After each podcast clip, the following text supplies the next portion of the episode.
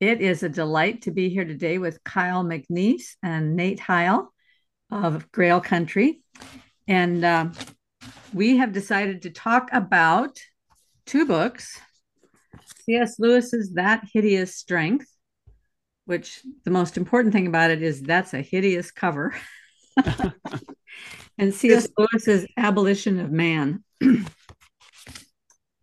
and uh, Nate and Kyle are uh, Nate and Kyle are meeting for the first time today, and our whole purpose of this is to um, talk about these two books, talk about the ideas in them. And I am not at the same level as these two guys are in terms of my education and my background. So I, my interjections are going to be ma- mainly based on my experience of where I have seen this in real life.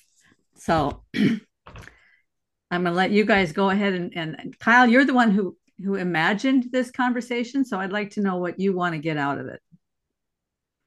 Well, I think first of all, I I would disagree with what you said because the the more you you sort of stare into this abyss, the the more you get out of it. I don't know that there's anyone who's a quote unquote expert. I started writing about these issues many years ago when uh, no one believed that AI was an existential risk or that Kurzweil, with respect to many of his predictions, should be taken seriously. And so it just so happens that I was uh, taking uh, a C.S. Lewis class with a man who was writing a book on C.S. Lewis at the time.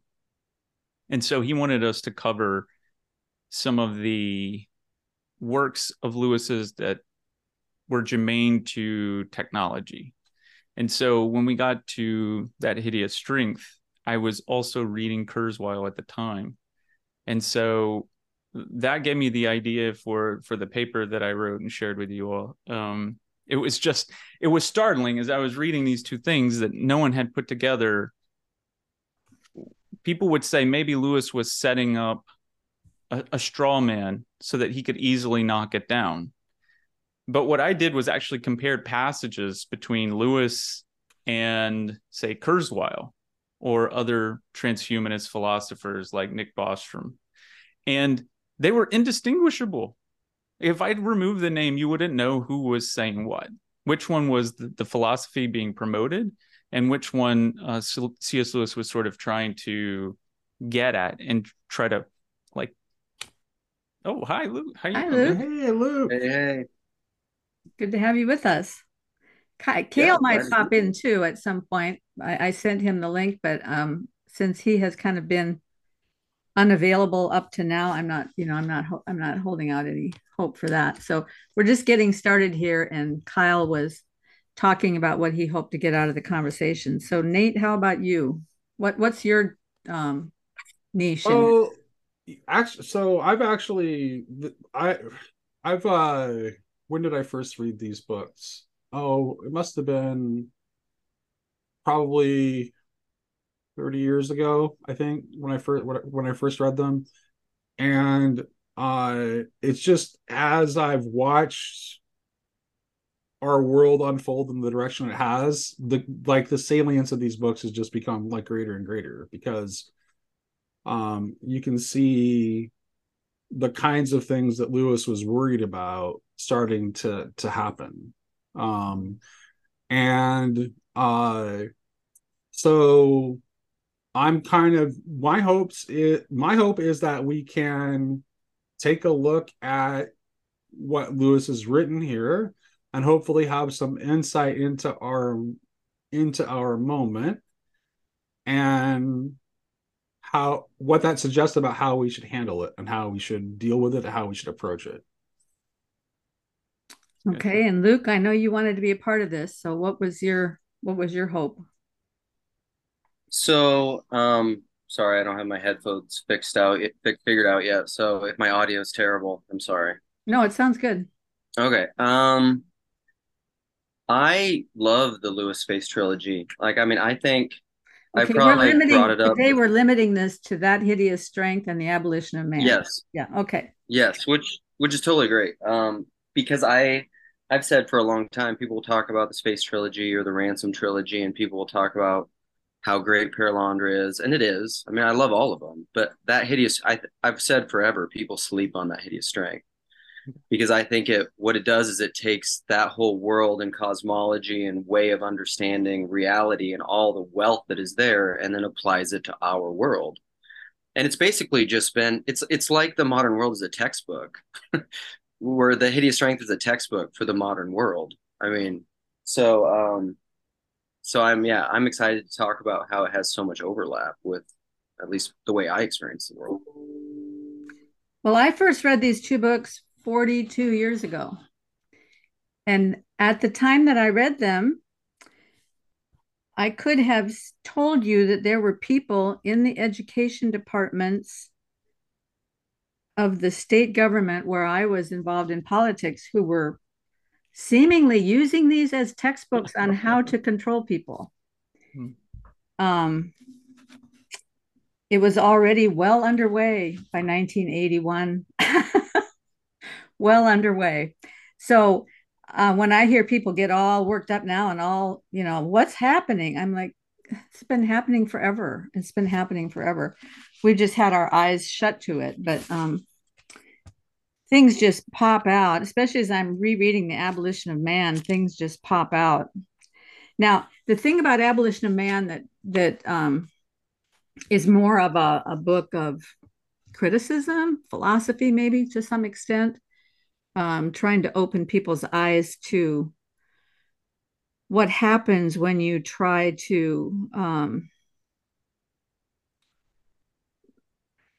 remove human sensibilities from from our world and try to to dumb everything down to a strictly materialist base that has no sense of values what happens in that situation um, but apparently and this is something i you know I, I would have known it if i'd thought about it but it just became clear to me recently that that hideous strength was written as a way to illustrate abolition of man.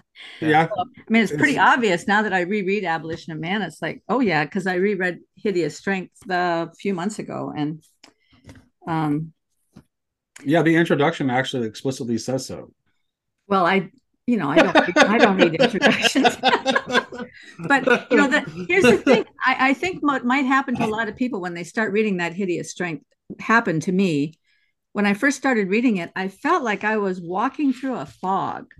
Like, what what is even happening here? Who are these people? It, it was so outside, especially in 1981. I was a new believer.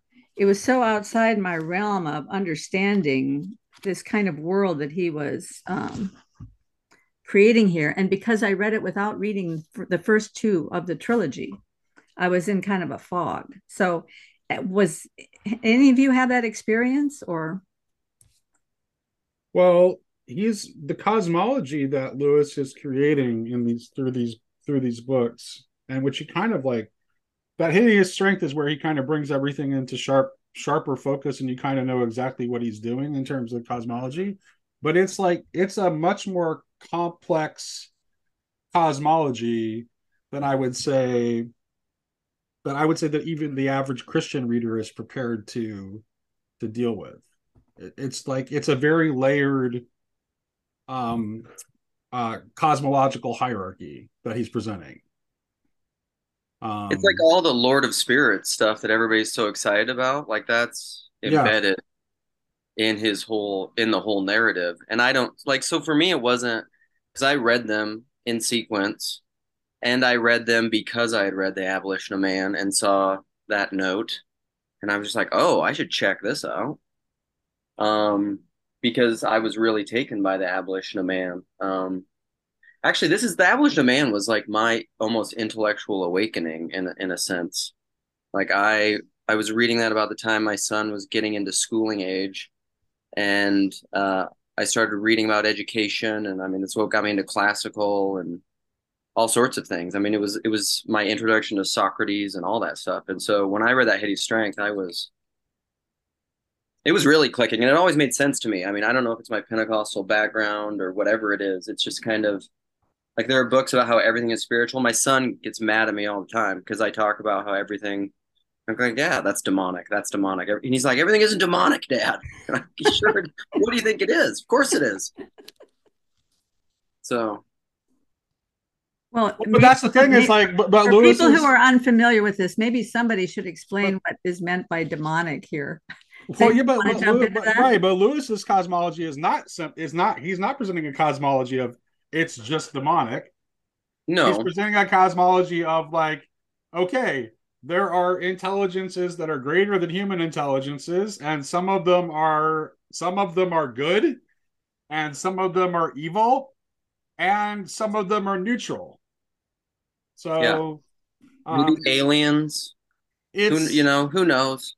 Well, you know, guys. Though I mean, at the yeah. baseline, yeah, you don't need intelligences that are greater or lesser than human intelligences to pull this off, and you don't need AI what what Lewis is talking about in the abolition of man has been being practiced in the institutions in the academy for well over 100 years i'm sure. And uh, and it was well underway in iowa in 1980 and the way we see it come down to our children is it comes through the education departments at the universities. Because the guys in the ivory tower come up with this stuff and then they start implementing it. And the way that they implement it is get the people who have who want to be teachers in order to be a teacher you have to go through the education department and then the education department brainwashes you that you have to do this this level of um, what you're really doing is removing real education and replacing it with all this we're going to change your values stuff. Right. Right. Well, Lewis, as Lewis presents it in the novel, like this is the vision he sees is like, so the ideas that end up allowing something like NICE to come into existence, which is the acronym of the so good know, organization in the book that like National Institute of Coordinated Sciences or experiments. Yeah, experiments, yeah. yeah. What like their ideas come out of he's very clear that their ideas come out of the college Mm-hmm. Right? You know, so it's the college's own ideas that are coming to to fruition. So he shows that exact link that that we're seeing. The other thing that I thought was here's an interesting thing too that I was thinking about as I was I was you know I had I hadn't read the book in several years, so I re-listened to it today, the entire book, um, on double speed, just to refresh my memory. Classic. And one of the things that um one of the things that struck me is that there you can see a little bit of of the sort of the counter organization Saint yeah, uh, Saint Anne's that is you know fighting for for Logres mm. versus Britain. Uh, you can see how it kind of reflects TLC because it's like it's not all Christians, right? It's like you have you have like this like honest hmm. materialist mm. guy. Oh, you have yeah. like a, a, a, visionary who's actually not a believer, who's an agnostic, who just happens to have this capacity for visions, who gets and, brought into it. So this collection of people that it's not just like the people that end up fighting for the the good side aren't. It's not just uh, all the true believers, right? It's it that it's a much more uh, diverse collection of people than that. Yeah, and I actually, Karen, to your point, I actually thought whenever I read this, you know, if you if you take the abolition of man and you say Lewis was always trying to find a way how how do I get this to be digestible for the everyday person, which is why he said he had to have it. He knew that's why he made Jane and Mark academics he he needed something that he could touch. He said he originally wanted to make Jane a biochemist, but he just didn't know enough about that, so he made her a literary scholar um, studying John Donne. So he wanted it to touch everyday people. And what I thought was, to your point about the education component, what he starts in the abolition of man for people that are that are sort of removed from that. If you read that hideous strength, one of the most powerful moments for me is the scene where Mark is being he's being tortured in a sense. He's taken into this room and and to me the part that was the most sinister wasn't like the very grotesque image he was supposed to look at. It were it was those images that were just nudging him slight like it was just off a bit.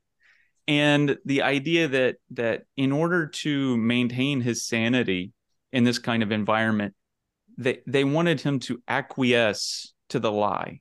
Because if you can acquiesce to the lie then they can nudge you a little bit further. And i think that that's sort of the the moment where where we're at currently because what starts in the abolition of man this notion of teach these kids from the little green book that it's all subjective that that there is no objective morality there is no Tao there is no it, no Rta no natural philosophy, no no moral system. And if you can sort of lean on them and pull them in the direction of relativism, at, at what point does that student at what point does their sort of intellectual immune system kick in? And as someone who's spent almost my entire life in the academy, I can tell you that that that you're you're so right in saying if you want to get through, there are certain things that that they want you to do that has nothing to do with academics itself. It has nothing to do with the publishing of the paper. But that's sort of the reason why they make you go through it. It's to inculcate you into this club. And of course, not everyone is that way. But as as you see in the novel, Lewis points out, you don't need everyone to be that way you only need a, a collection of people in the pursuit of power. Right. You know, I, I, as I was listening to that section that you were just talking about again, where he's like, where he's he's the objectivity training is what they call it, right? Yeah, yeah, re-education. So, yeah. yeah. So, so he's brought in for the objectivity training. I could not help but think as as the, these images are being described, I'm like, oh my gosh, this sounds exactly like AI art. So we're all being bombarded with the images that are that are precisely like that, that they're okay, they're normal, kind of, sort of, but they're just slightly off. And what's interesting too is that what starts to pull, what starts to like awaken Mark to what he's got himself into is that he just starts longing for the normal. Yeah. Right. So first, it's not even a sense, it's no sense of the good or the noble or the true or anything like just like, how about the normal? Like, he, because he starts to realize that like everything that's being put before him is just like off. That's so um, funny that you say that because what popped into my head was my this memory. I lived in Japan for three years. And you know, Japan is really beautiful.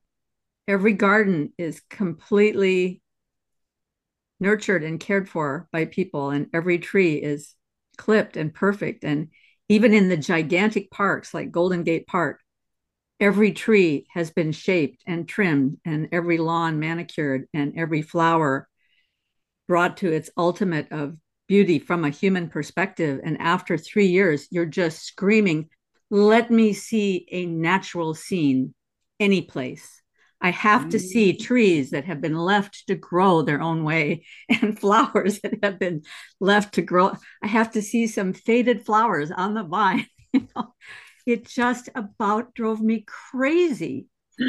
And you don't realize, I mean, there, there just is a way that the world is supposed to be. And when we get in there and start tinkering with it around the edges all the time, we're damaging people's vision of of what the world is, you know. It's exactly right.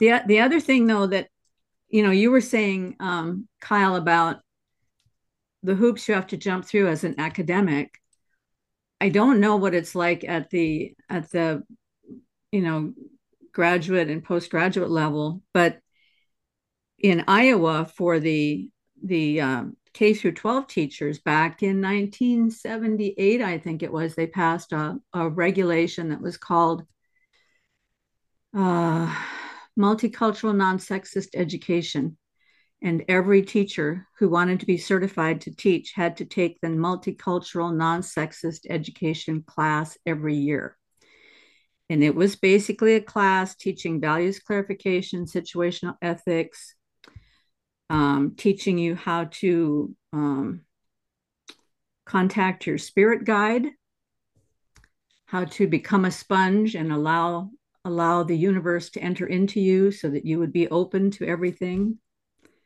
That's 1978.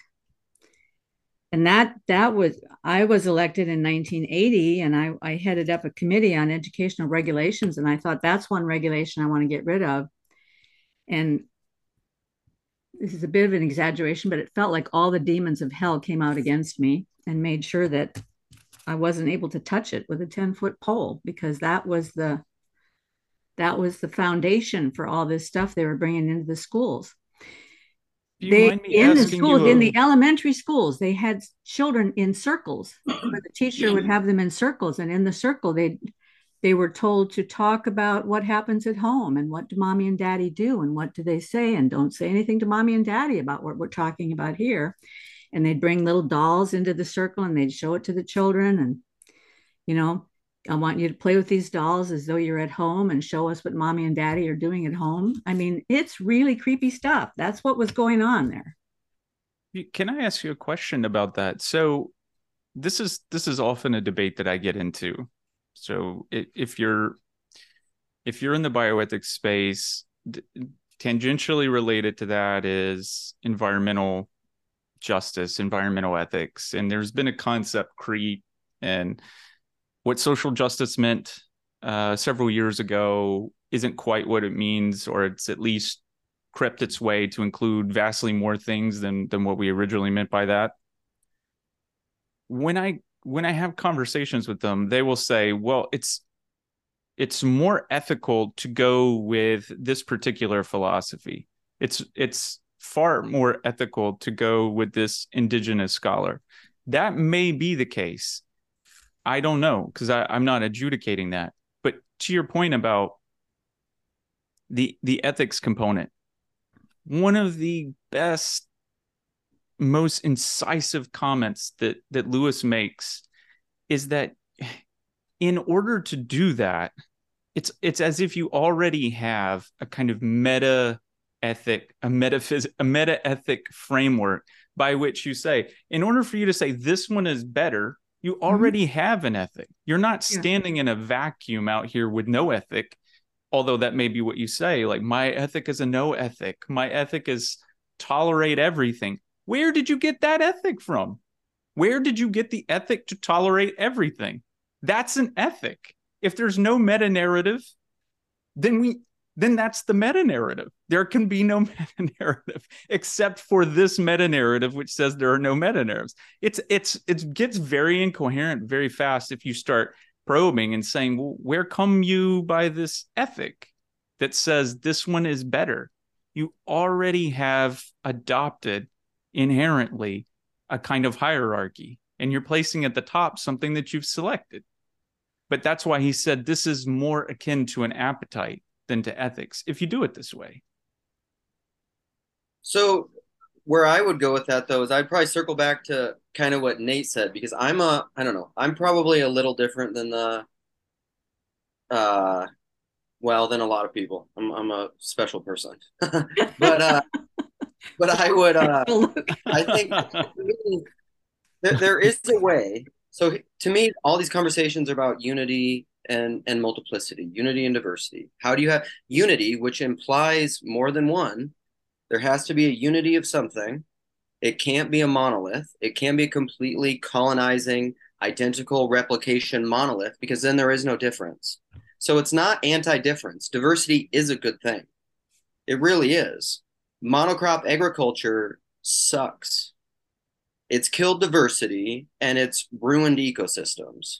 So like diversity is very important because if there is not diversity, there can't even be discernment. There isn't a choice. It's one. So diversity is good, but a colonizing diversity that's really anti-diversity is not really diversity. so like there there is a kind of diversity that I think you guys are talking about, which is which is kind of this no claim claim. It's it's what I call in my own vernacular, it's like the mofo pomos there is no meta narrative. This is the meta narrative, and I'm, then I'm going to colonize you with that, and that's my trump card. Well, that's uh, for my French. That's bullshit postmodernism. I think. so like, uh, it's bad postmodernism. It, it's really late stage modernity, is what I've heard heard it called.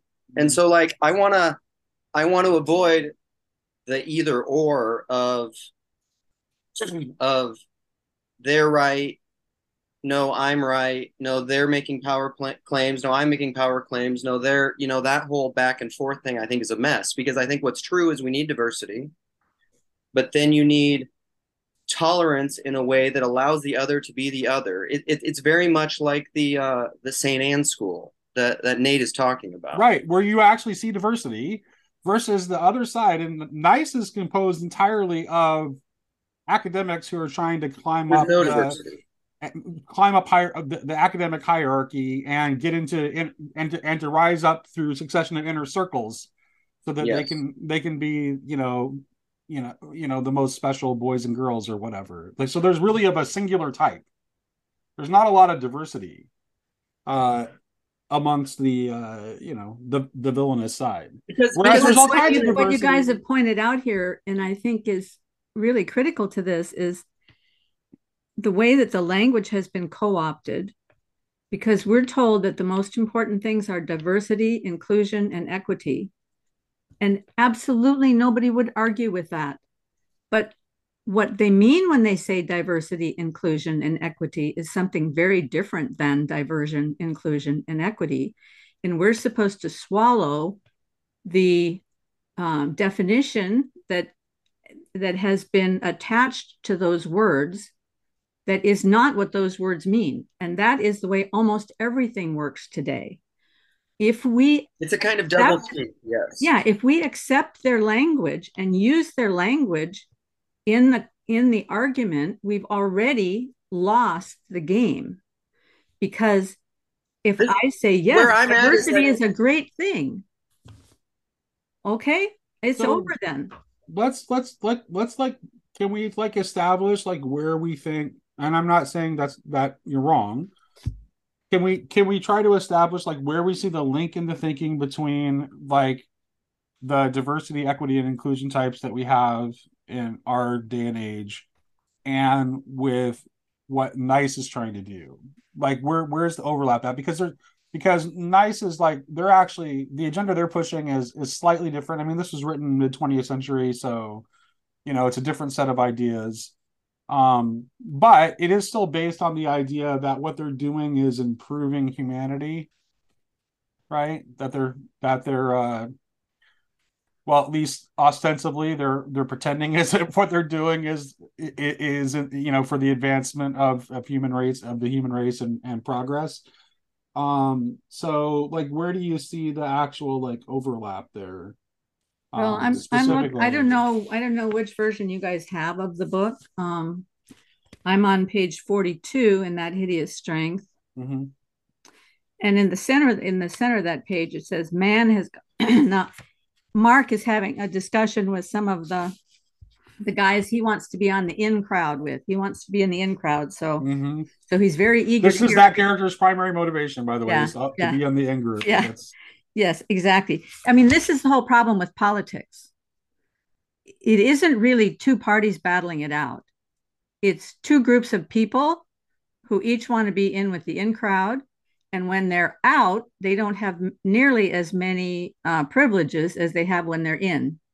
So when when they're in power, they have a lot of privileges. When they're out of power, they don't. And that's what we have for a two party system. It's not really what you think it is. But anyway, man has got to take charge of man. That means, remember, that some men have got to take charge of the rest. This is clearly what he's talking about in the abolition of man, too. Yeah. Same exact words almost. And then Mark says, Well, what sort of thing do you have in mind? And this guy says, A real education makes the patient. Now, the, the person receiving the education is a patient, right? Yeah. A real education makes the patient what it wants infallibly, whatever he or his parents try to do about it. This was key in the educational system in Iowa.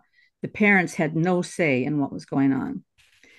But we'll get on to biochemical conditioning in the end and direct manipulation of the brain. Mark says, but this is stupendous, Feverstone. This is like great, right? He wants to be on the end. And Feverstone says, it's the real thing at last, a new type of man. And it's people like you who've got to begin to make him.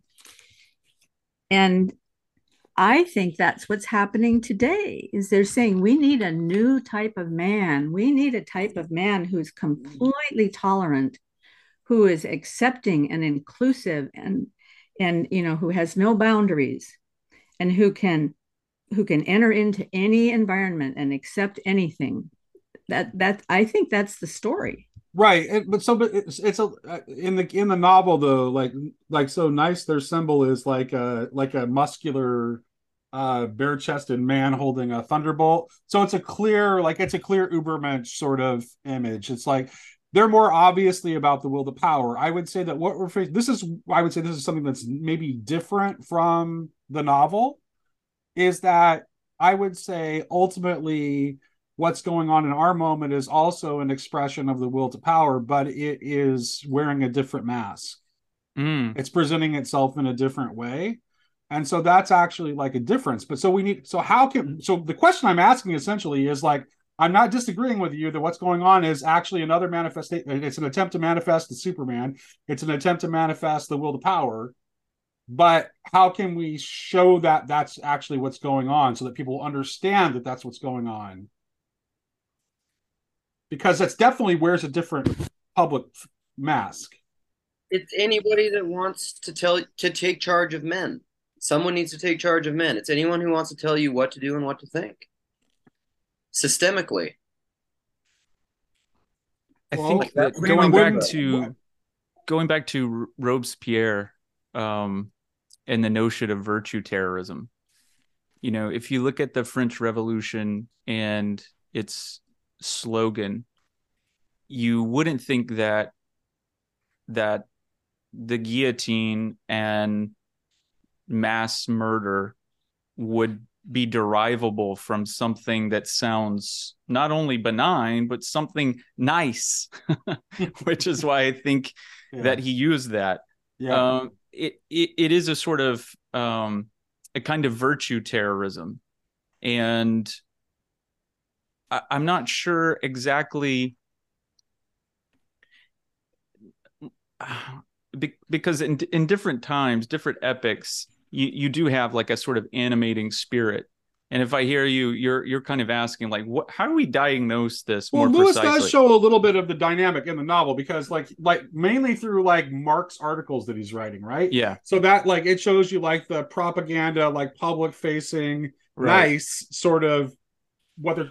And, but also in the novel, you have the you have access to like the private inner workings of the actual group, so you know what they're actually about. So the question is, is like if we want to, if we want to link some of the power movers in our world today to having these same kinds of nefarious motives, like how can we how can we demonstrate that so that people don't people stop believing the propaganda and the face that's presented to them and see what's beneath the mask but here's here's something else though even in NICE even in the novel I, these guys they are are not nefarious because go all the way up. Yes, there's a public front, but they're do, but they're the benevolent dictator. They're doing this for their good because they're too dumb.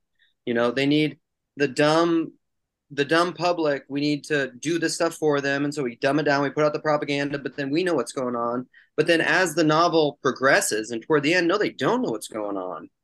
Like even the guy at the top, like he who is interacting with the macrobes the the yeah. egregore, the demon, the thing that is really pulling the strings and using them as puppets. Yeah. Like he thinks he knows what's going on, but he doesn't. At the end, when he really sees everything for what it is, and and and the veil is lifted, even though he was right there, it's just like how could you not see it? But then how could you not see it? It's back again to the to the deception, to the room. Everything's a little off. Just bend your conscience a little here you know you think this but somebody else is telling you to think this and so then you you acquiesce just a little bit here. It, this is this is why thought policing is such a dangerous thing, even from well-intended people. Because here's the thing: stop looking for nefarious intent. Like mm-hmm. people aren't psychopaths. Like what percentage of the population are psychopaths or sociopaths? Almost none. So the road to hell is is paved with good intentions. There aren't really nefarious people. They they are are not. They're deceived people. Have you ever been to one of these what they call a mystery spot? No. There's a couple of them in California, and um, my daughter and I happened upon one when we were driving through way up north in Northern California through the forest one time. There was a sign saying mystery spot. You have to come and see. And so we went to this thing. You're talking about the place where like the laws of physics or yes, okay, yes. Okay, okay. And and when you experience it, you totally feel like um, there's some weird thing happening with gravity. So you feel mm-hmm. like you're you can stand straight up, but you're actually at this angle. And and you you totally have this sense and then when you when you after you go through the tour and you go in the room and they they start telling you yeah this this uh, spot was discovered in 1943 and all these scientists came out and you know there's some weird thing going on with the gravity in this spot on earth and they tell you this whole nine yards. And then you start thinking about it. This sounds a little too good to be true. Like somebody just discovered this spot where the laws of physics are suspended. And you go back out and you look at it again and you can see there's something about the way the thing is built, the room that you go into to experience this is just a little off. Everything about it is just a little off. And then you realize that you've completely been tricked. Mm. Even when they make the water look like it's running uphill, it completely looks that way. You're completely snookered into it. But it would be so easy to believe the conspiracy, what they're trying to tell you, like, yeah, wow, this is a magic spot. No, somebody built that so they could make money. But this is exactly what what he talks about in the abolition of man is how easy it is to debunk everything. First of all, that's an example of a good debunking, right? But the educationists are trying to make you debunk everything so that nothing has any meaning anymore. That, that our the beauties, the glories of the past are now all bad and we have to go back and you know tear down all the statues and rewrite the past. And and the only hope for future is for us to put ourselves into the hands of the conditioners so that we can become better people. And it's all snark.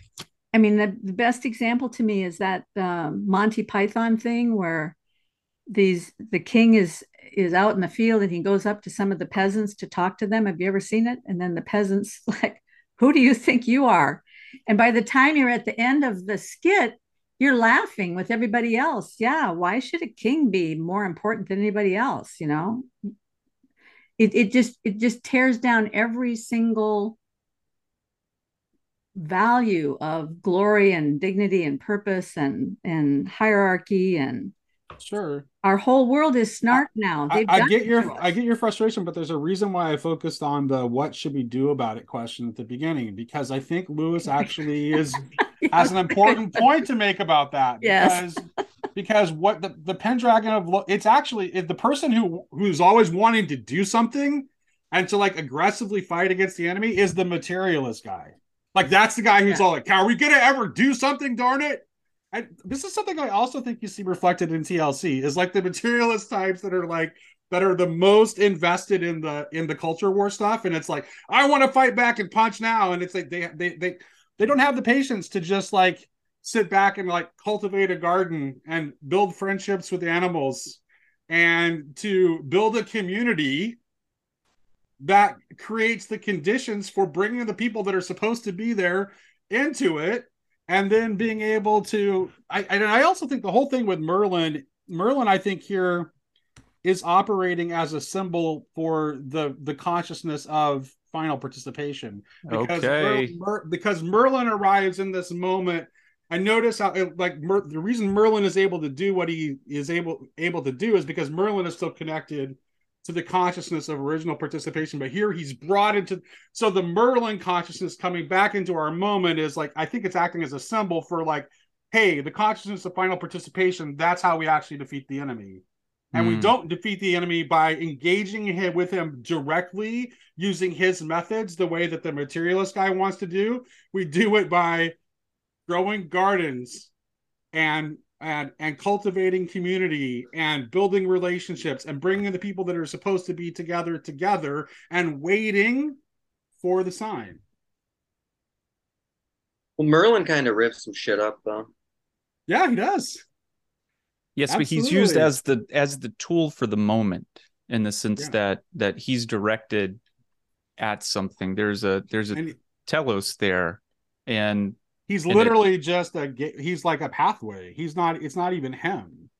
He's like he's he's allowing he he's he's allowing the the gods or the angels however i mean they're both they're both right they're both gods and angels he's allowing them to operate through him because well because he's connected to that consciousness of original participation he's he's able to do that but See, i don't think i don't think what what he's pointing toward in having merlin there is like he's using this as like it's still it's operating as a as a symbol as an allegory as a metaphor for what we actually need to do it's like we don't literally need to we don't literally need to wait on Merlin. We need to become Merlin.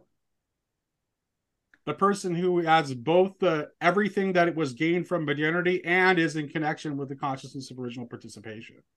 This is why I wanted to have the conversation, Karen, with someone who doesn't share my perspective. That's why I, I kind of wanted to listen to this unfold because when I when I wrote to Nate, I said, you know, it's so peculiar to me coming from a Protestant tradition that one of C.S. Lewis's last PhD students was one on one with me at Oxford. He never mentioned Merlin, not once. Now we we went over Cornelius Agrippa. We went over some of the other hermetics aspects that that maybe Nate can can sort of expound expound upon.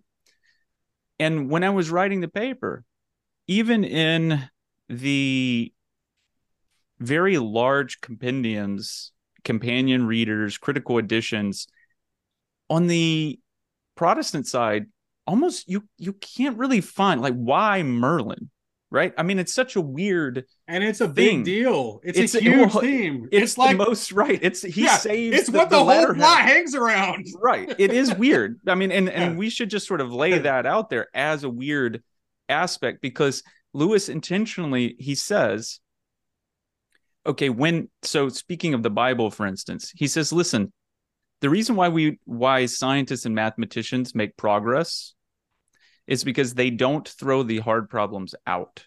They keep working on them. And he said, with the Bible, for instance, if there's a passage or something that, that makes us uncomfortable or we don't like it, we throw it out. That's how we make progress in, in religion.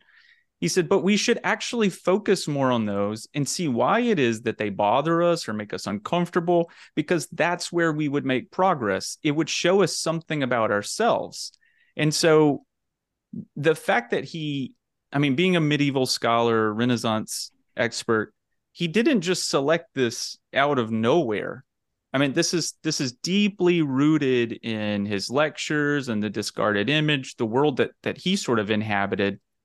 But what I was telling Nate is, I think it's so weird that I couldn't do more with my paper as it relates to Merlin, who who is the hero of to, the, to the reinforce what of... I'm saying about it being. I mean, there's all kinds of like little hints toward Barfield in this book. Yeah, yeah. And, and but I think Merlin is the biggest one because notice that both sides are wanting Merlin, right? Yeah. So it's like the the, the consciousness of final participation has both great potential either direction, right?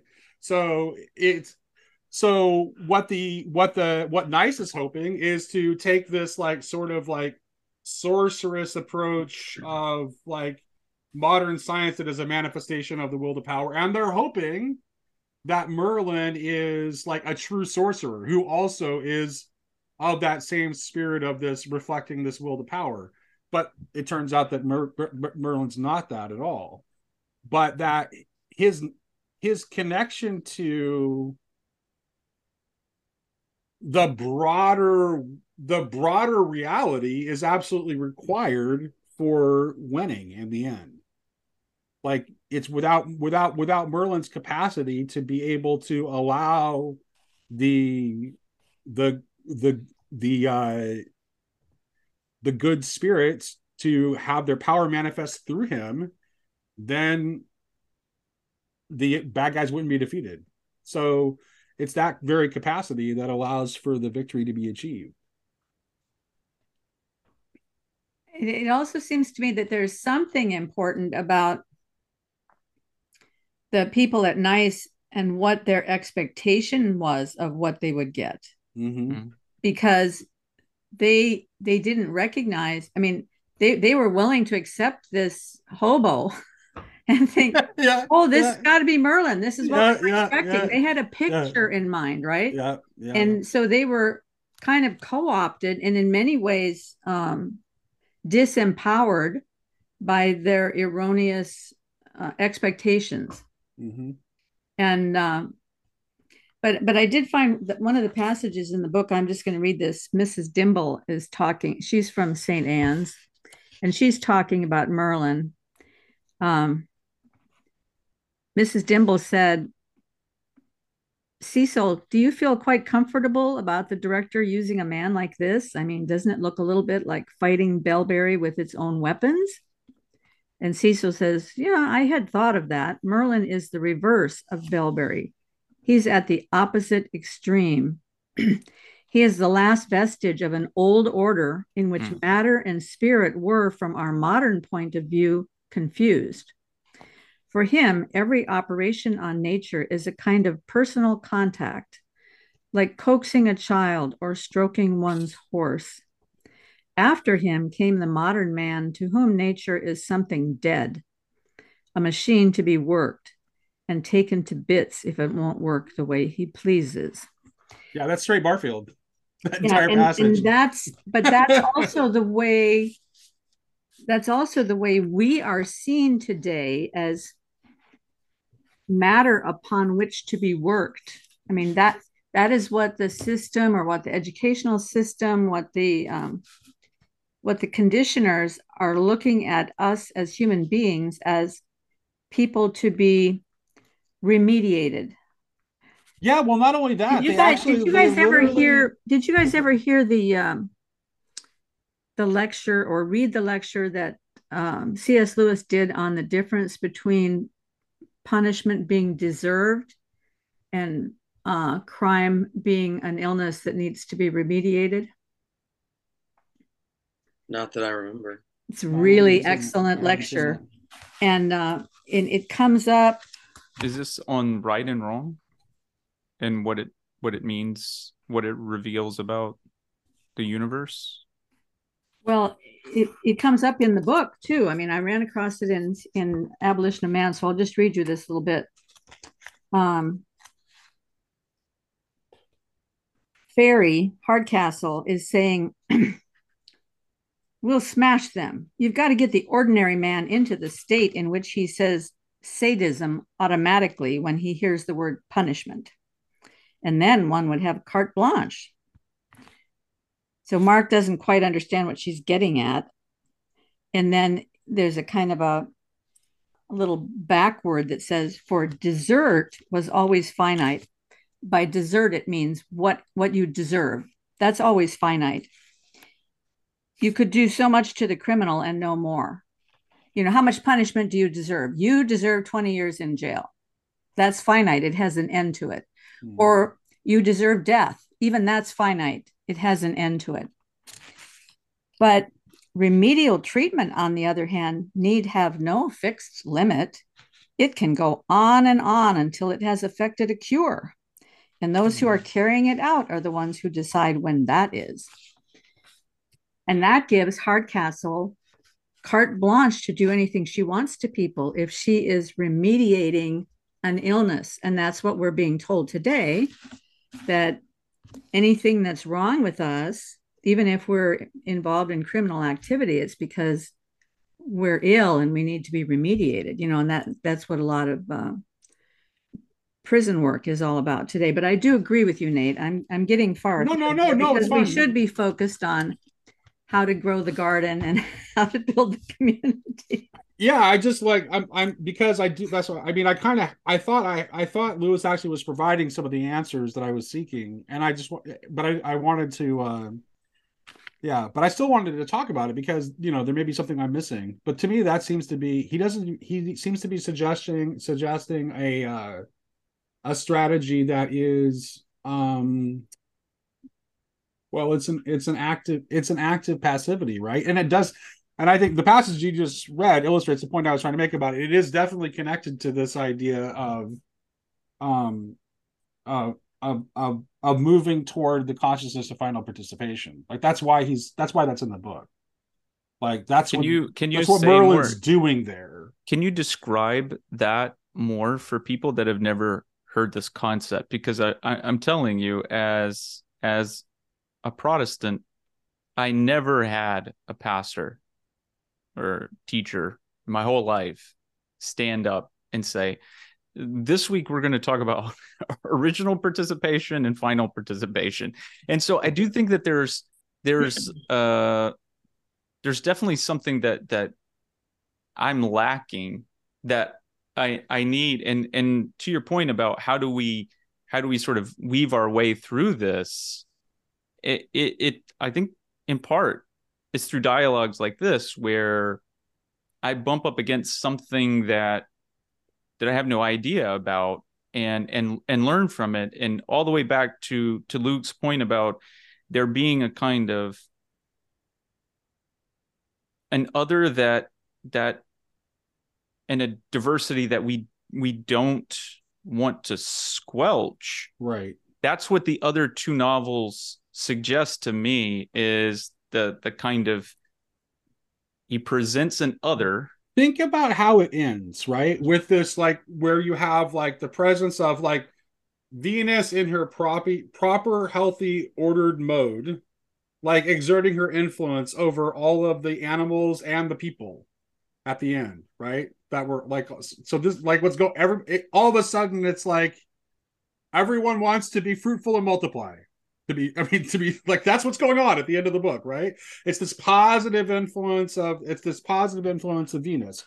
That has to do this is directly connected to this idea of final participation because the withdrawal of participation is something that had to happen because we needed to learn something from it.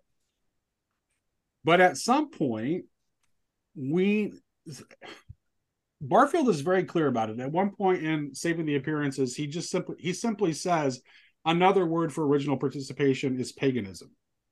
And and Lewis also said that he thought it would be necessary for people to be pagan again before they could be properly Christian too. And so it has to do with this connection to the, and what it has to do with is this connection to the natural world. And notice that NICE they view organic life in the natural world as actually death right? For them, the only thing that's alive is is the intellect and the mind, mm. and the and what is created by a human techne. So the actual like living, organic, created world is completely dead. Well, whatever was wrong with the pagan worldview, the world was very much alive. So what Lewis is saying is that as Christians, in order for us to get to the place where Christ is leading us, we need to once again begin to engage with the world as if it were a living being and not a dead object for us to exploit and do with whatever we please.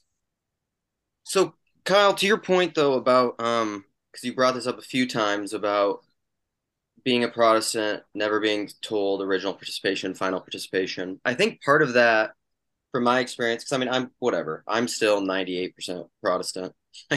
I'm I'm working on I'm working on getting some of that worked out. It's never going to get fully worked out though. But um, I think part of it is because you we don't have a the Western pro, largely Protestant consciousness doesn't have I don't think we view the world as a spiral. I mean, to me, it really is the spiral where you have these returning patterns where you because because there is a circularity to life and to history and to civilizations and to my own life and you'll return to the same point but you'll be viewing it from a different vantage mm-hmm. and and i and it's a non it's not this linear binary thing where it's just like which leads to like a really simple kind of restorationism where like we need to go back to when it was good or we need to go forward when it's better.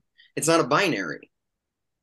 Because because you realize it's a spiral. Like every everything in there is fine but but there is but there is kind of this mystic telos that's at the end that we're always circling and never quite getting to but there is so like you're never going to get you are never going to get a quantitative fullness where you reach that center.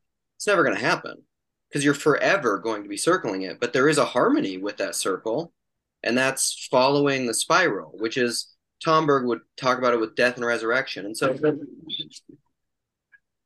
i think that was a car accident outside my house.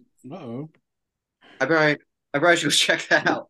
Uh, not that I could do anything, but um, so like original participation, and final participation, it's like Merlin. It's gonna come back, but it's gonna be different. That's what I would. Well, I mean, it's important to understand that that Christ is, and Lewis writes about this kind of thing in other places too. So it's Lewis is very clear about the fact that it's like it's Christ that enables it's Christ's victory that enables this, right? So it allows everything else that's within the cosmo the cosmic hierarchy to be properly ordered under him. So there's a scene in uh, the Narnia books where like Susan and Lucy are participating with a in a bacchanal with a figure that is obviously the god Pan, and they comment about how like they don't feel that this would be safe if Aslan weren't there with them, right?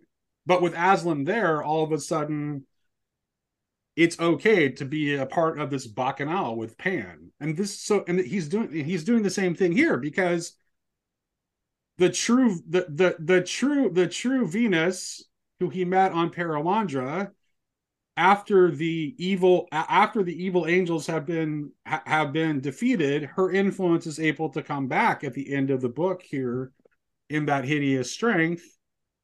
And now that the proper order has been restored and you can see the positive aspect of that influence that we call venus. Well, I'm going to throw something in here that may seem tangential, but I think it fits. Um, my husband and I were driving home from church on Sunday and listening to another little teaching about the snake in the garden, which was just an excellent little snippet from John Ortberg, by the way. Um, and we got to talking about how while we're in this world, situated here, what is it that motivates us? And I mean, obviously, one of the first things that motivates you is you've got to have a job so that you can earn enough money so that you have food on the table so you don't starve to death.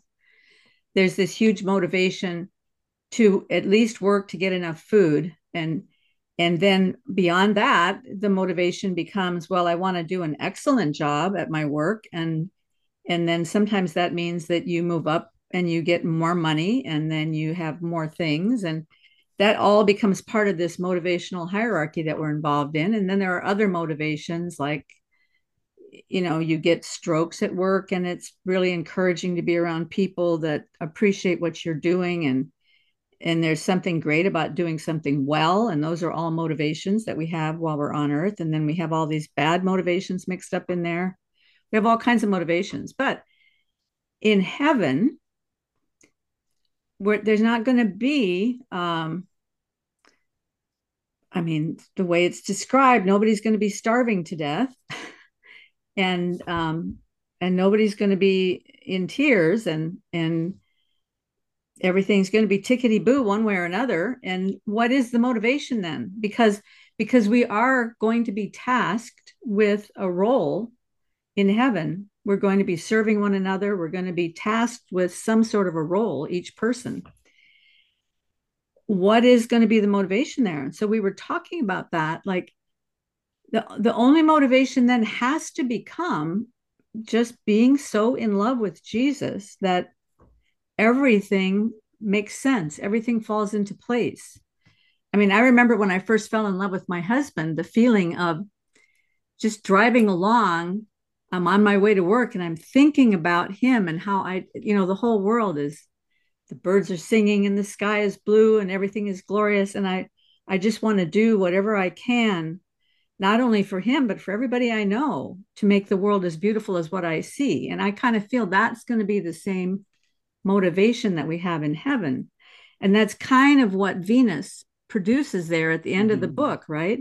Mm-hmm. I mean, even Jane gets all caught up in this and and she begins to feel a love for her husband for the first time. And and Mark gets caught up in it. He begins to recognize his own failure. Yeah, it's a vision of restored hierarchy, is yeah. what it is. Because it's like so the so so Venus, which is a higher being, is restored to her her her proper place and the animals are restored to their proper relationship with us and so it gives you like this little mini paradisal sort of image it's not i mean it's not but it's like it's not he's not saying it's like he's not saying this is this is paradise but he's giving you like this is this moment in time is like a little taste of paradise for these people that are involved in this story because everything has been properly put in the correct order under the you know within the within the right cosmology so, so it beckons back to Babel as well, right? I mean, the whole the whole yeah.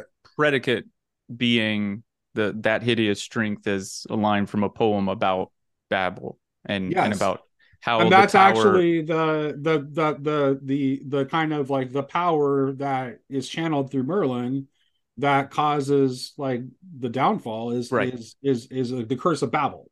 Right, they can't even speak the same language. Right. They start, you know, they're just saying nonsense. Everything they say is just nonsense. Yeah. Um, if that's a horrifying scene, isn't it? It, yes, yeah, it yeah. Yes, and to is. to Nate, I think what would what would really, I I mean, maybe because I operate maybe in different circles. I think to me the most compelling character in the whole book for me is Reverend Strake mm. because these are this is when when you say like you know what's the what's the response i think I, don't know a proper term i mean so technically it would be like a christian transhumanist if mm-hmm. if you listen to his line uh, a couple of his lines where he says theology is talk eyewash a smokescreen a game for rich men um he says if they think that th- theology is a sort of cotton wool which will keep them safe in the great and terrible day, they'll find their mistake. For mark my words, this thing is going to happen. The kingdom is going to arrive in this world, in this country. The powers of science are an instrument, an irresistible instrument, as all of us in the NICE know. And why are they irresistible instruments? They are irresistible instruments because they are an instrument in his hand an instrument of judgment as well as healing. That is what I couldn't get out of any of the churches. I couldn't get them to see. They are blinded, blinded by their filthy rags of humanism, their culture and humanitarianism and liberalism, as well as by their sins or what they think their sins. They are really not, though they really are the least sinful thing about them. This is why I have come to stand alone, a poor, weak, unworthy man, but the only prophet left. I knew that he was coming in power, and therefore, when we see power, we see the sign of his coming. And that is why I find myself joining with the communists and materialists and anyone else who is really ready to ex- expedite the coming. The feeblest of these people here has the tragic sense of life, the ruthlessness, the total commitment, and readiness to sacrifice all merely human values, which I could not find amid all the nauseating cart of the organized religions. And just finally, he he goes he finishes by saying, For it's all true, you know. It is the saints who are going to inherit the earth. Here in England, perhaps within the next 12 months, the saints and no one else. Know you not that we shall judge angels? Then suddenly, lowering his voice, Strake added, The real resurrection is even now taking place, the real life everlasting. Here in this world, you will see it. To me, dealing as I do in this in this realm of religion, technology, and medicine, and where they all sort of butt up against one another. This this is absolutely the argument that's being made, as I said, by technologists themselves. Is mm-hmm. hey, um, what did Jesus say? He said, "Heal the blind." Guess what? We we have Neuralink. It's it's coming. Get, you know, uh, heal the lame. We're you know on what's, it. What's interesting to me about Strake's views is that there's such a weird amalgamation of like the worst elements of progressive thinking and the worst elements of conservative thinking like brought together into just this hellish amalgamation it's like oh i took absolutely the worst possible aspects of both and put them into one you know he's so compelling. of awful that's why he's so compelling as i i honestly think the notion that and again I mean, you know, I'll, I'll have really remarkable experiences where a student will come and and and I've had these conversations. They'll ask if they can speak with me. Sure. Um, meet me in office hours, and and they would say, "I kind of don't know what to do with my life anymore." And I'd say, "Can you can you kind of unpack that for me? What what is it that you mean?" And they say, "Well, you know." I, I am not I'm going through this struggle with my with my faith. And it, it's almost always whenever we talk about these um, dialogic theories of communication where they they actually start to open up and, and and engage in dialectic and so they'll they'll say things like you know i and this is sort of an, an anecdote, an amalgam of the kinds of conversations I've had. Well, when I go to church, this is an exact quote though. When I go to church on Sunday, my pastor will tell me, don't listen to what your professor says, listen to what the Bible says. If they're teaching you about evolution and all, just don't listen to them.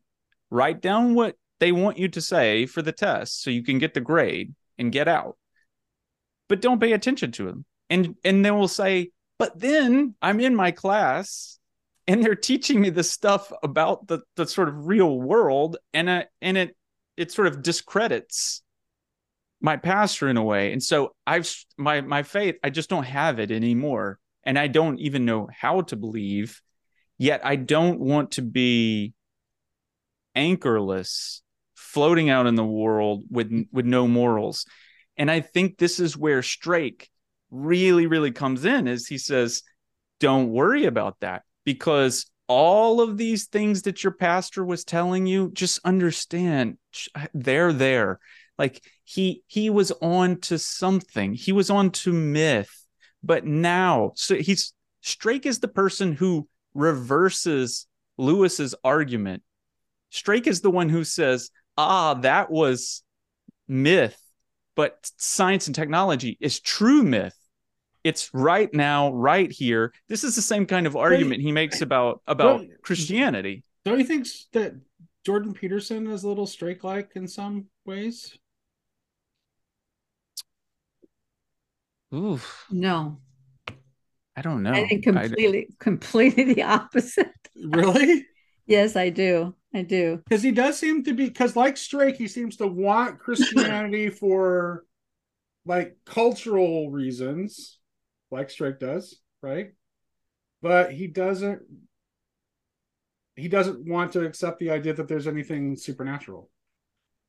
Which seems think, to be precisely I, I think I think you've like, you've stepped over a line when you say that, Nate. I think that's a completely unfair reading of I was a question. It's a question. It's a question. Yeah. yeah. A, I, I I mean I I think he's closer to he's he's closer to Kurzweil than than he would be Peterson because part of what animates Kurzweil as he as he will explicitly say and for any of your audience who don't know who I'm talking about Raymond Kurzweil is uh, formerly the chief engineer at Google um his latest book um how to create a mind or how to build a mind. I think it's how to create a mind. He presages all the large language model stuff that's happening right now. It, um, his his work in algorithmic systems is is sort of unparalleled but the thing that made him so fringe is like all the the the silicon valley types who who need to to raise money the vcs out there uh, were allergic to his sort of predictions the thing is when he started making the predictions they did sound foolish and one of the reasons he explains that is well that's because people didn't take into consideration exponential growth and when he his, started his making prediction being this idea that there's going to be there's going to be a singularity when AI overtakes humanity and and it has the potential to destroy humanity. Well, it, I mean his well yeah so that, that's of, get, definitely I, one, but like he he makes very like concrete so we can chart logarithmically the growth of certain kinds of technologies and here's where it will be at x date. And even though it doesn't look like that, say for instance the the Human Genome Project, it was anticipated to take about a hundred years, and he looked at it counterintuitively. He said, "Yeah, that's about right." They completed it in about a tenth of that time. Mm-hmm. When in the first year, only like one ten thousandth of it was completed. He's like, "But y'all failed to in- integrate into your model." That there were going to be newer types of technologies, that would create a feedback loop that would expedite it exponentially so that they ended up finishing it well before you know the 100 year mark and he said so basically you experienced 100 years of progress during that time mm. kurzweil is is the guy who's saying my father died and i want to bring him back but there's more to Strake than just the res. I know the resurrection bit. Yeah, that's no, but his daughter died, and the that's that's what is... that's what bothered Strake so much. That's right. what deranged him was the death of his daughter, and right. so I think that that that that desire to see it now, to see it not now. to wait until the afterlife. He wants his daughter back now. He doesn't want to wait. nice contrast with what I was talking about earlier when we have the the the attitude.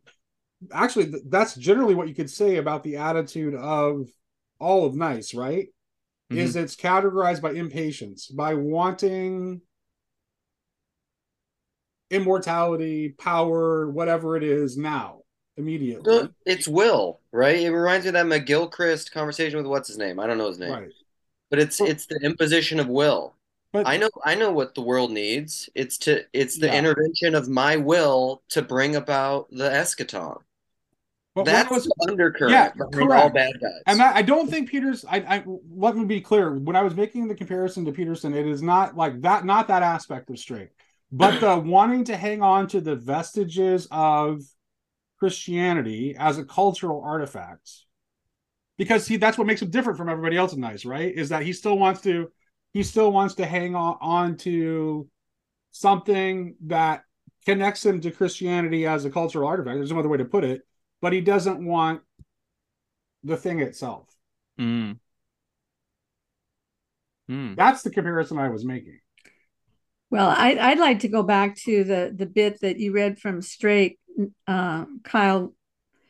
Sounds so much like uh, Whittaker Chambers when he talked about why he became a communist. He became a communist for those very same reasons that you were reading from Strake there and Strake said, you know, I'll put in with the communists or anybody who can make this thing happen, right? And that was exactly where Whittaker Chambers was. He could see that that the world is a very dark place. Filled, I mean, the same argument that Jordan Peterson makes. The world is a dark place. It's filled with sadness. It's filled with strife and trouble. And um, you only have two choices either to go down the road of complete nihilism or to you know, to be involved somehow in making a change. The communist type says the only way to make a better world is to let this world disintegrate and to to make it happen faster because we want it to happen now. And so we're going to make this world disintegrate as fast as possible so that we can pick up the pieces and make the new world in our image because we've decided what the world should look like.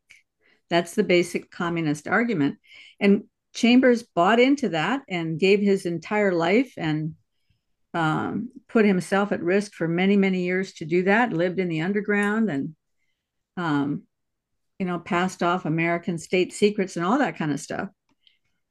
But then one day, you know, there's a, there's a lot of echoes of like Russian cosmism and what's going on in this in this book too, with like NICE's worldview.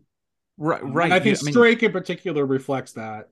If you think so, the the the Riddell lectures, I think it was. Uh, so he's he's doing the lectures that that would become the abolition of man, circa early 40s. Um, he's finishing this book by say 43 and it's out by the the next the next year and in America in a in a copy of 45 so he's definitely drawing on his experiences from from World War 1 and World War 2 mm-hmm. and and I think you can see some of the the the destruction of the woods and, and things like that. Very very similar to a kind of Tolkien approach to to nature and how this this mechanized process uh it's it's dehumanizing it's mechanized it's alienating. Um but uh, Nate can you can you say cuz like my my ears perked up when when you mentioned this word immanentizing the eschaton because that's actually Karen one of the things that that made me want to talk about this is you know with with the the the two pronged approach right now like these two bizarre things that are happening in real time where you have for lack of a better term you have self-made non-human intelligence. So so ai and large language models. And then you have the the kind of non-human intelligence uap phenomenon all kind of coalescing at the same time and and and you notice like what what is this urge to like why put any of your thoughts or or desires or it's ruminations more a question of how it's well, i was going to say why why feed in like why would you interject your thoughts feelings whatever into social media? How do we have these interactions to mm. begin with? What would make a person want to do that? And if you look back through the history of of technology, whenever you have these major shifts, it's just sort of intuitively the, the case that when people feel insecure about their surroundings and their footing, they do sort of a, a Descartes move where where they they look inward and they say, well, I at least I can at least I think I know that that I am, that I exist, and I have these thoughts. So I may not be sure about everything else going on in the world, but I can I have this impulse to share what I think and feel because I don't know what else to do right now. It seems sort of out of control. And so what about that immanentizing? Because I see that rhetoric. I'm yeah. telling you guys, if you if you that's the number one, that's the reason why I wrote the paper. And no one took me seriously. I was like the anti-Strake I was saying, listen, these guys are building this stuff right now. This is 2015, 2014. And I could not get a Christian to take me seriously. I would interview Christians, leading professors, leading theologians that you would know by name, and they would say, Well, let's it's not really that big of a deal if if AI takes over the world because guess what? Heat death of the universe. We're all gonna die. The universe come come to an end anyway. So they're just kicking the can further down the road. And I was like, what are you talking about? What? what? I mean, like we have to address bizarre. this. Wow. Yeah, but it seems bizarre now. But 10 years ago, that's what I'm saying. Lewis was so ahead of his time right. to have written this in 1945 and to see that from is theology poetry where he kind of he starts to it really hit home on this notion of evolution in the way that it's talked hmm. about by his materialist cohort at the time where he says okay there's like this whole poetic aspect you're you're telling evolution as a story as a narrative and here in in that hideous strength, he sort of says, and now the final move is that you've got a narrative going where you say over 13.8 billion years, it was all leading to intelligence. and mm-hmm. humans can now use intelligence to mm-hmm. remake ourselves into what we want. We mm-hmm. can ascend and make ourselves like the Most High. And the fact that they want to isolate and amplify intelligence, what in the world are we doing now but that very thing? And the fact that we have very little assurance that we will be and able it's to an intel like it's intelligence in this very limited sense too right like this is i think this is where mcgilchrist's work is so important too because when we say intelligence what we really mean is that sort of like hyper dominant left brain mode that has become really part and parcel of our culture. Like this is to me, this could actually be Barfield's idea of withdrawal participation. Like a hyper left brain culture is the culture of withdrawal participation, where you have like where you have balance between the hemispheres, you actually have higher levels of participation. So those are concept those to me, those things tie directly together. And here's the question: I think like so the eschaton has to be immanentized because the the eschaton is the marriage of heaven and earth, right? Okay, so, I, I so for people for people like me who don't know what you mean, could you say what I'm about ready? I'm about ready to I'm about ready to give you two images. So here's the question. So it's like you have that verse about like seizing the kingdom of God by force, right? So that's mm. the wrong kind of immanentizing of the eschaton. That's what NICE is doing. Like they're trying to do it, they're trying to make it happen now on their terms. But what the Pendragon is doing with the kingdom of Logres is also an attempt to immanentize the eschaton, which is what the image that we get at the end of the book is like. It's a little taste, like you can see, like, oh, this is what paradise is supposed to look like. This is what the marriage of heaven and earth looks like. This is what things look like when everything is properly ordered within the, the cosmic hierarchy. Well, so when you say immanentizing, you mean I M M I N E N T. Yes. Because every time I hear it, I always bring it about I M M A N E N T. Like bring it about, make it make it now. physically real now. Now, okay. Okay, that makes way more sense because I thought you were using I M M A N E N T. Okay. I'm actually I I I used I I use the I used it in both senses and and did a con and did a contrast. So mm. the the the the immanentize with an E has that's the only way the eschaton comes about. It's marriage heaven and earth. That's what it is. So that's necessary. But the thing is, is like how it happens. Like, do God do are we godless men who want to seize the kingdom of God by force? I.e., make it happen right now, try to force it on our own terms, or do we have do we engage in an active passive mode? Do we uh, do we do we allow our, to ourselves to engage with the creation as if we're a living a, a living being again and, and and allow it to happen through that active passivity? That allows for the marriage of heaven and earth to happen because like i mean the primary example of the mode that we're supposed to be in is mary her fiat that's the, that, that active that passivity is, is the passivity? mode of the that that's the mode that allows for for Oh, Go you're ahead. not you're not saying the act of passivity. You're saying active, active passivity. Pass, okay, that makes more sense too. Okay. Okay. Yes. No, not the act of. Yeah. Active passivity.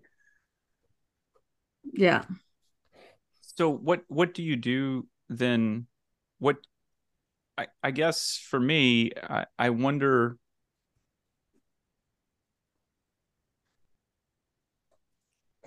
Think of how to say this. Go for it. Um, I I was my oldest daughter. We'd taken her to see her cousins and go to vacation Bible school with them. And this is what you know one of the great joys of of Protestant living during the summer, you know, hit up those vacation Bible schools circuit. And uh, after my nephew came home one night, he said, "Well, we're all cyborgs anyway." Now this is a little kid, and I was like, I I was just sort of listening. He was talking with his brother, and they were you know scampering around. And he said, "We all have phones in our hands. We're just cyborgs anyway."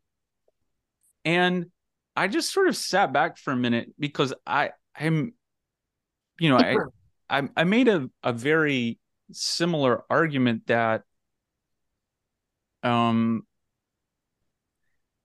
some of this some of this thought is a strand that comes to us via via Lewis from Francis Bacon, where he sort of has a a, a dual approach to to the fall, and your your notion of immanentizing and immanentizing. I'm going to play off that for a second because what what Francis Bacon said is we need to set up not an not imperialism with an I.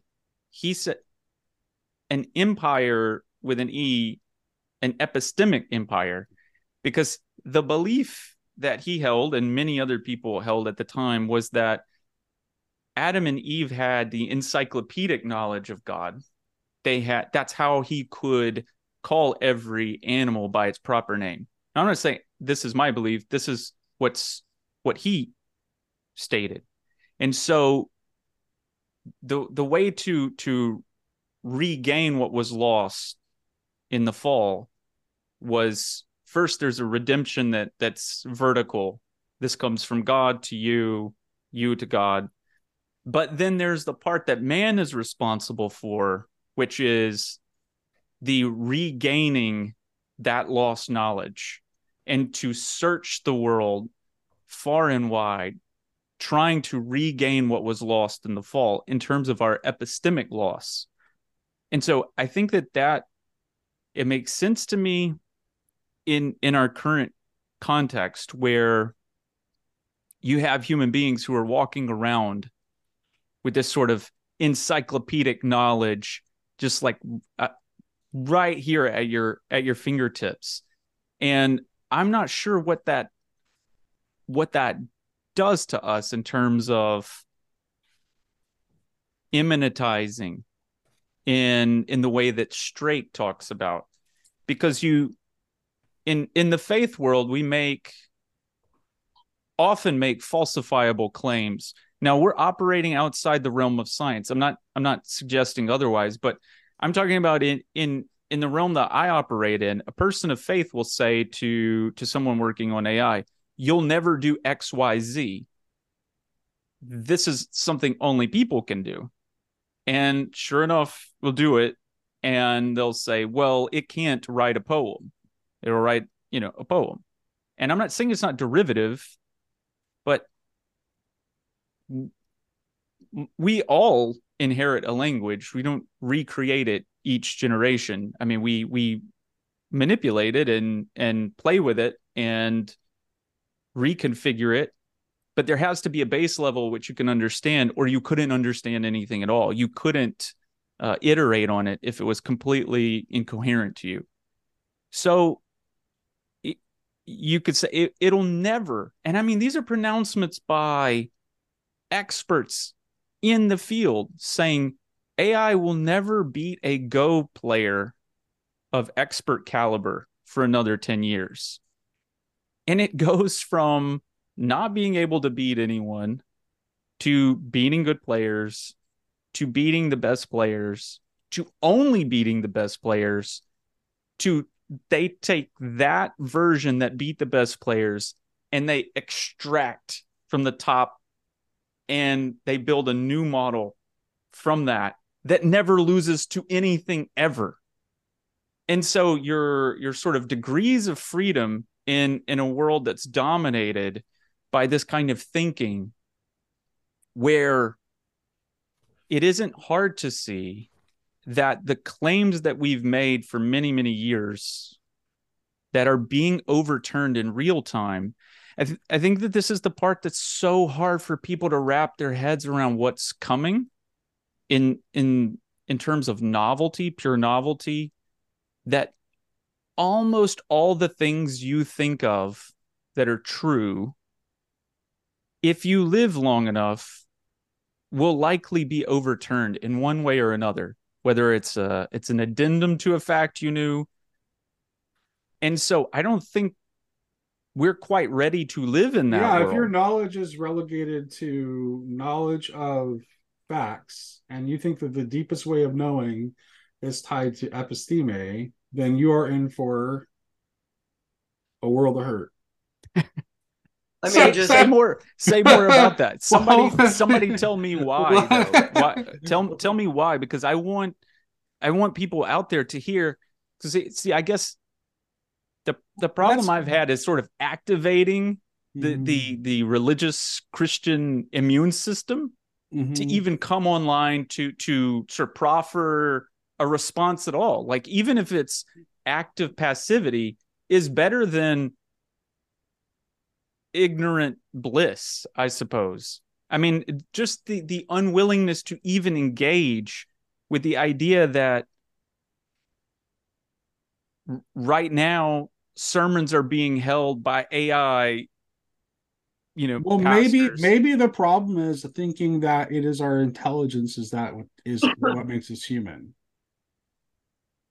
right? Because that's definitely what the idol of that is what the idol of of the people that are pushing for artificial intelligence is. That's what they think makes us that's what they think defines human beings right? And that's why that's what they're trying to model. And, so and if, from their point of view intelligence because it's quantitative. Intelli- and and it's and also it's related re- directly to directly to power. But what if the true image of both god and man and what no- what true knowledge really is are both revealed in jesus christ as love. What if that's what knowing is? That's what if that's what being human that. is? That you can't like there's not ai can't replicate that. See that's where i would be careful using words like can't because that what what someone would say to you is like okay let's let's create a prediction market.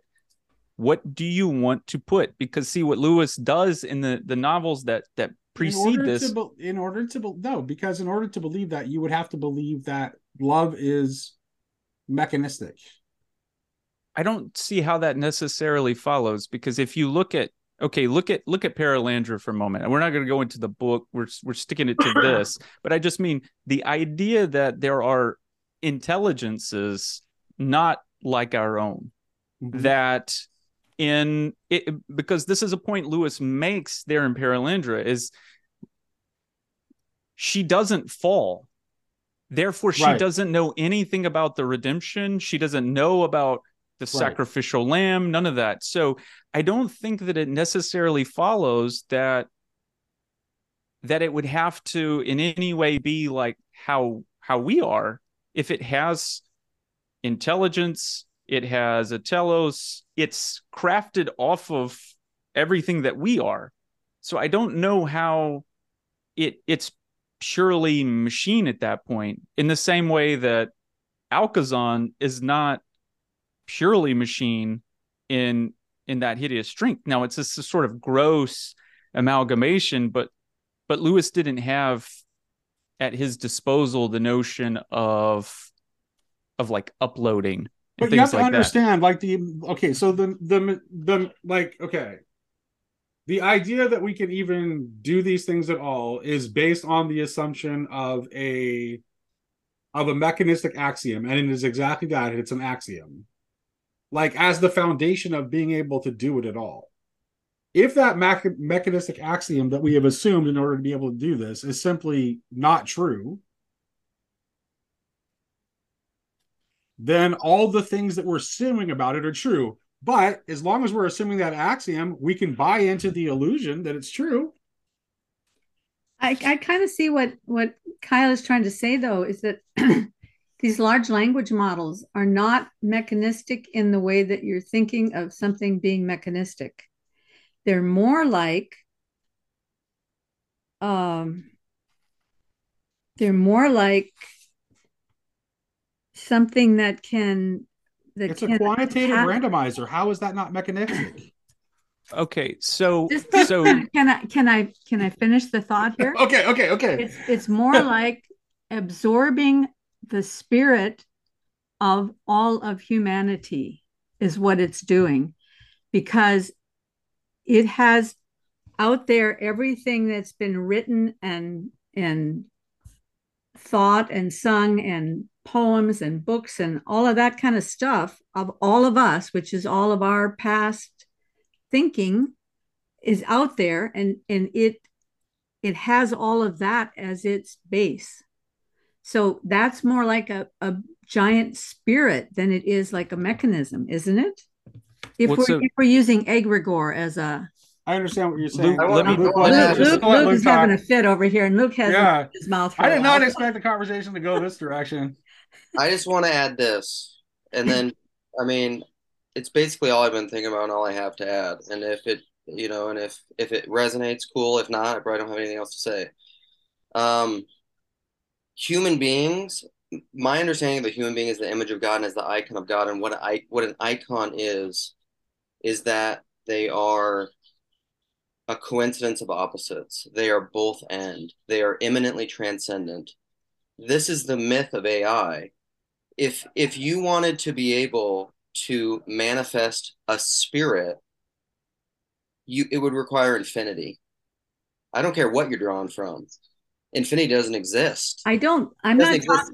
I'm not talking spirit as in spiritual kind of spirit. I'm talking spirit in in the sense of like this word that they're throwing out like a demon or an egg yeah, or a, right. a, like an amalgam yeah, of yeah, yeah, amalgam of human ideas that that has a desire that wants to go somewhere. So, but yes, yes, but egregores are not persons, and this is important.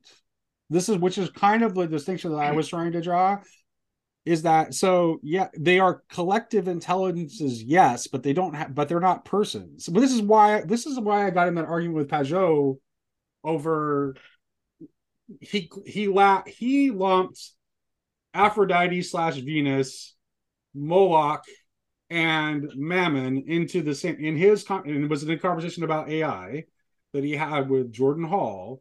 He lumped them into a single category as if they were all the same kind of being and I'm like, no.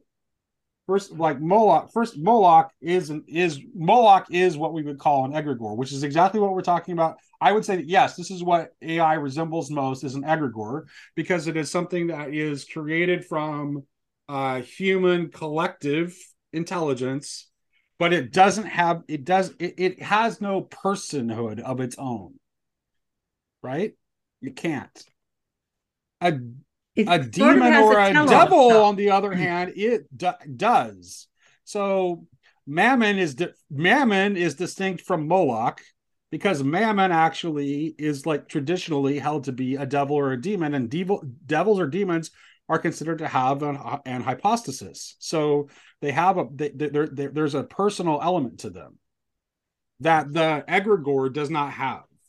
And what I'm saying is that AI can't be a person if you under if you understand mm-hmm. what a person really is it can be an intelligence i'm not denying that mm-hmm. artificial intelligence as an intelligence is a possibility mm-hmm. of course it is it can be an intelligence but it can't be a person and it's for me like and i'm i'm with lewis in like no no no venus isn't even venus is not a is is not a, a venus when venus's influence is uh, clouded by the influence of the devils and demons within our fallen world definitely can be a problem but venus what venus represents per se is not a negative thing at all. That venus actually represents a positive force when properly ordered what created the correct cosmic hierarchy. What? What created could be a negative thing? Well, I mean, it's like it's kind of like, but this it's a very it's a very long. I mean, to be fair, like to Pageau, it's like it's a very long standing he's got a lot of Christian tradition on his side that just says pagan gods, demons, end of discussion. That is not where Lewis falls pretty clearly uh, in this book. Um, well, and we can agree or disagree with Lewis, but Lewis does not fall within that view pretty clearly. So I guess, I mean, the you said you didn't expect that conversation to go this way. I I wasn't sure what way it would go either.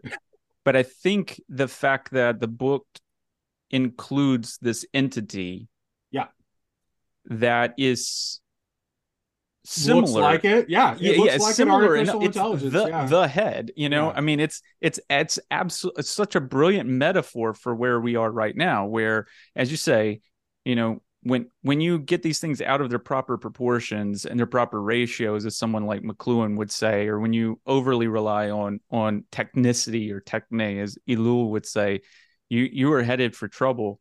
But what i guess what the the maybe part of the warning that lewis offers is this kind of dignity of difference that personhood can look different than human and that there are intelligences yes. that that ransom encounters that have personhood we would grant that they have yes. personhood but we wouldn't say it's a human and right. so that's the part of me that that Absolutely. that worries about the the road that we're going down is that christians to my mind are like small children who have wandered into the forest and don't know where they are. Because we've had this not... flattened cosmology and we're not ready for lewis is presenting us with a cosmology that is like way more than what the christian imagination like in the last 500 years or so has been is prepared to deal with. Now if you go Christians further back in had, christian history it's it's different. What was that? Christians have had a very siloed education so like that this is where I would go all the way back we were talking about politics. It's really the same thing, the will to power. I would say like conservative Christianity, progressive Christianity, secularism, the any, anything in the culture where they're playing the same game. It's all the same thing. Christians have a very this is my big critique of confessionalism is it it silos you into traditions I've experienced this my whole life. You're reading the wrong books. You're reading books by guys that aren't approved, by accredited, the right guys, the biblical guys, the whatever. Throw whatever label you want on it. It's all marketing. You're reading the wrong books. Well, what happens when you when you read a very siloed, narrow range of books? You actually don't know how to think because you don't have anything to compare it to. There is no discernment. You mm. can't discern in a monad. Yeah. And Christians have been well, Okay, I, there's I a question. I yeah, jump in. Here. I want to jump in here for a second because just really quick. Can I just say one little thing? Okay. There's actually a Christian version of like Mark's little thing where he where he regrets having not read the books that he actually wanted to read, and the he just read the books that he thought he was supposed to read. There's actually a Christian version of that too. But get, now, then go ahead, Karen. Make your point. Well, so I became a Christian in 1980, and I read these books in 81. wow and they were they were going oh, around so really... and a lot of people were reading them. And um, in the christian circles i was in these dis- discussions were taking place and i never felt like there was a blind eye to what was happening. I mean there were a lot of people working in the education arena trying to stop trying to put a halt to what was happening. The the problem that baffled us was that it was all the federal money coming in because they had started this Department of Education. And when the federal money came in and started dividing the state up into areas, the federal money would get funneled into each area, and then that area would be responsible for curriculum. So the parents lost all control over their local schools. Yep. So even though there were a lot of people ready to fight the battle, they had nothing to do except pull their kids out of the public school and start homeschooling mm-hmm. or start private schools. That was the only options. But but the point I'm trying to make is that part of what hindered my education as a Christian was that the libraries, the public libraries, do not carry Christian books by and large. So once a Christian book is no longer in print, it's not available. Now, I had the privilege as a young believer. I, I went to Japan as a missionary in 86. So I'd been a Christian six years at that point, and we got to stay in the home of some people who had been missionaries for like 40 years. So they had a massive library of Christian books that they had collected, or, and they were probably in their 70s. So all through their life, they had collected these books. So I had access to all sorts of Christian books that I could have never found in a Christian bookstore and that are mm. certainly never in a library. So part of what hinders Christians, part of what keeps Christians in a silo is that we don't have access to the riches of what has been written and published over the decades and the centuries unless I mean, now with Amazon, it's a little easier. You can go back or until the internet and these conversations and the rise yeah. of the autodidact. Yeah, like, exactly. People know. But but 40 years ago, that wasn't possible. So of course people are stuck in a silo because you only have what's available at the local Christian bookstore, which is pretty poor poor pickings, right? I just I, I have to go pretty soon, but I just want to come back again to something that I said early on in the conversation is that notice like I can't help but notice again the the com the people that are fighting and resisting against what NICE wants to do are not all Christians, right? It's mm-hmm. actually like a group of people yep. that is like ha- has diverse beliefs and diverse viewpoints. It's like this little corner. looks a lot like it looks a lot like this little corner, honestly. In fact, you could probably like you could probably map some pretty close parallels onto different figures within this corner within that that little collection of folks. And so give it a whirl, um, I also want to point to the last two pages of the abolition of man before he gets into the appendix, because here he he offers what he thinks is an answer. So we don't have time to read it right now because um because you guys have all got to go. But but for those of you who have a copy of the book, just take a look at the last two pages because he taught. And I think that what he's strangely enough, what he's offering as a solution, I see rising up in some in the scientific community because I even see someone like Michael Levin in in the approach that he's beginning to take of looking at form as coming somehow out of music mm. these things are beginning to percolate up in these scientific environments and so i mean i feel very music huh that, that's like really resonant with where well you'll i think that'll probably come up uh i'm having a conversation in august with john Vervaeke and jordan daniel wood on um Catherine Pickstock's aspects of truth. And then I've also been following Ted Gioia's Substack about like how Western philosophy actually develops out of music and poetry. And so this is something I've been thinking about a lot. And actually notice I would note too that at the end of this book, one of the things that happens is they start playing music, right? They play mm-hmm. and they play they play a simple round and there's a communal dance. So see, there's hope.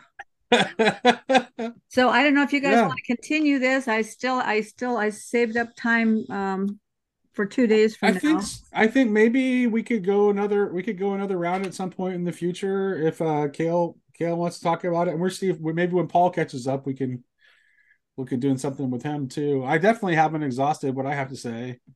Um, we could also talk about other parts of the trilogy. It's, it's, I think it's a really deep series honestly. Mm-hmm. i think it's some of lewis's best stuff. I think he makes explicit some of the stuff that's more subtle than the narnia books where you kind of see like kind of his cosmology coming out a little bit more clearly in the Perelandra books. I would also promote so ted s did uh, like a monologue on the space trilogy the other day on randos and it was excellent like it was really yeah. Good. I need to watch that, and maybe I, am talking to Ted uh, later this week. So I think a Friday morning we're going to talk. So Ted, I mean, I loved it. It was good. Ted S, the the biology guy. Yeah, Ted. He's Isn't a lot it, of fun. He's a lot Ryan, of fun. Ryan Gosling stunt double. Yes. yeah. Okay, Isn't guys. Thank you. This has been this... great. Thank you for putting this together. Yeah, Kyle. Think, Kyle. So good to meet you. Hey man, awesome. And you you yeah. notice how this thing just just percolates. I mean, I I told Karen I've been waiting on anyone to take this seriously for years. And so I really appreciate you guys just sharing your thoughts because there's so that, much guy down there in that corner with the t-shirt too has also been like since I first met him. I think that was kind of like the first thing that like we kind of bonded over was that we both loved the space trilogy. I mean, the, so the two of the first things I ever said to Paul was just like what how we could fix the meaning crisis is people should read the space trilogy and Owen Barfield saving the appearances. I guarantee I will challenge Grim. Go through the credits. I was the first person to mention both of those, and I did it repeatedly. Oh, did Grim challenge that? So, um, if Nate, if uh, because there there are certainly things that that we didn't get to that I know you you know more about, where where this sort of feedback loop we're we're circling back towards where magic and and science sort of fuse it they, mm-hmm. they've been separated alchemy is now i mean that's sort of llms large language models are kind of the reason i would argue it's a kind of alchemy is that it's pulling off the top layer mm. uh, like consciousness. So language is an outflow of consciousness mm-hmm. for us, necessarily so. And so it's built on the outflow of consciousness. And so you're sort of seeing this consciousness feedback loop iterating and feeding back on itself and coming up with insights that that are they're there in the same way that that they they argue. Darwin had his ideas of of evolution 10 years earlier in his his notebooks. Mm-hmm. He just didn't it hadn't like sparked yet so they're able to feed back over all of this propagated consciousness and come up with insights. And so i think it's fascinating to see kind of this return of alchemy because the the, the whole idea there is like let's spend some gold out of uh, like can we get the philosopher's stone? And i think you're going to see that as this thing progresses there'll be a lot of gold spun but one should be very cautious about continuing to to go to that well over and over. Um, well, i i mean i i might be crazy but it seems to me that as believers one of the th- if if we interact with it we should be having as much as possible loving conversations that s- s- go as deep as possible because what that would actually be doing would be training training the algorithm in a certain direction that would be a more positive direction than training the algorithm you know some people get impatient or call it names i, I mean i know it's just an it but but these things are important. Even if it doesn't make any difference to the algorithm at all, what it does is it trains us in the way that we maintain our own um, heart and our own purity of intent and our own principles in communicating.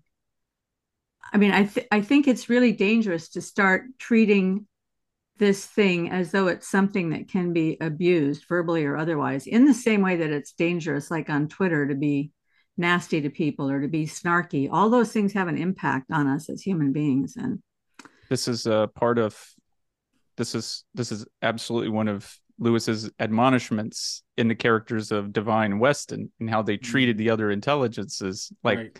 they were the ones that were ignorant um yeah and Nate, just finally for me, a question that like it, it, again for another time certainly because I'm it I need to dig in on some of this stuff that that you talked about and and elucidated earlier. But would you say that it so for me, I'm more familiar with the the the Hebrew notion of Hester Panim.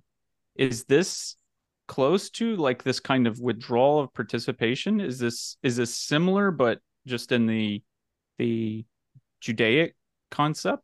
I well, mean, just tell me where to where I need to to to read more so that I can have uh, a yeah. A better conversation. I would actually say, in my opinion, the best introductory book, the best the best book to introduce yourself to Barfield's thought is actually Poetic Diction. It's a little bit more accessible than Saving the Appearances, so that would be my recommendation. Would be read Poetic Diction. Okay. My my recommendation would be don't go through books talk to people who get it, who see it. Yeah, actually, there's a great. Actually, honestly, that's a good point. There's actually a really great like 40 minute uh, YouTube video where the poet Kathleen Raine like explains Barfield better than you you will get from reading Barfield. I'll I'll I'll, see, I'll try to find the video and send you a link, Kyle. I appreciate that. Yeah, well, send me the link so I can put it in the description section. You got it.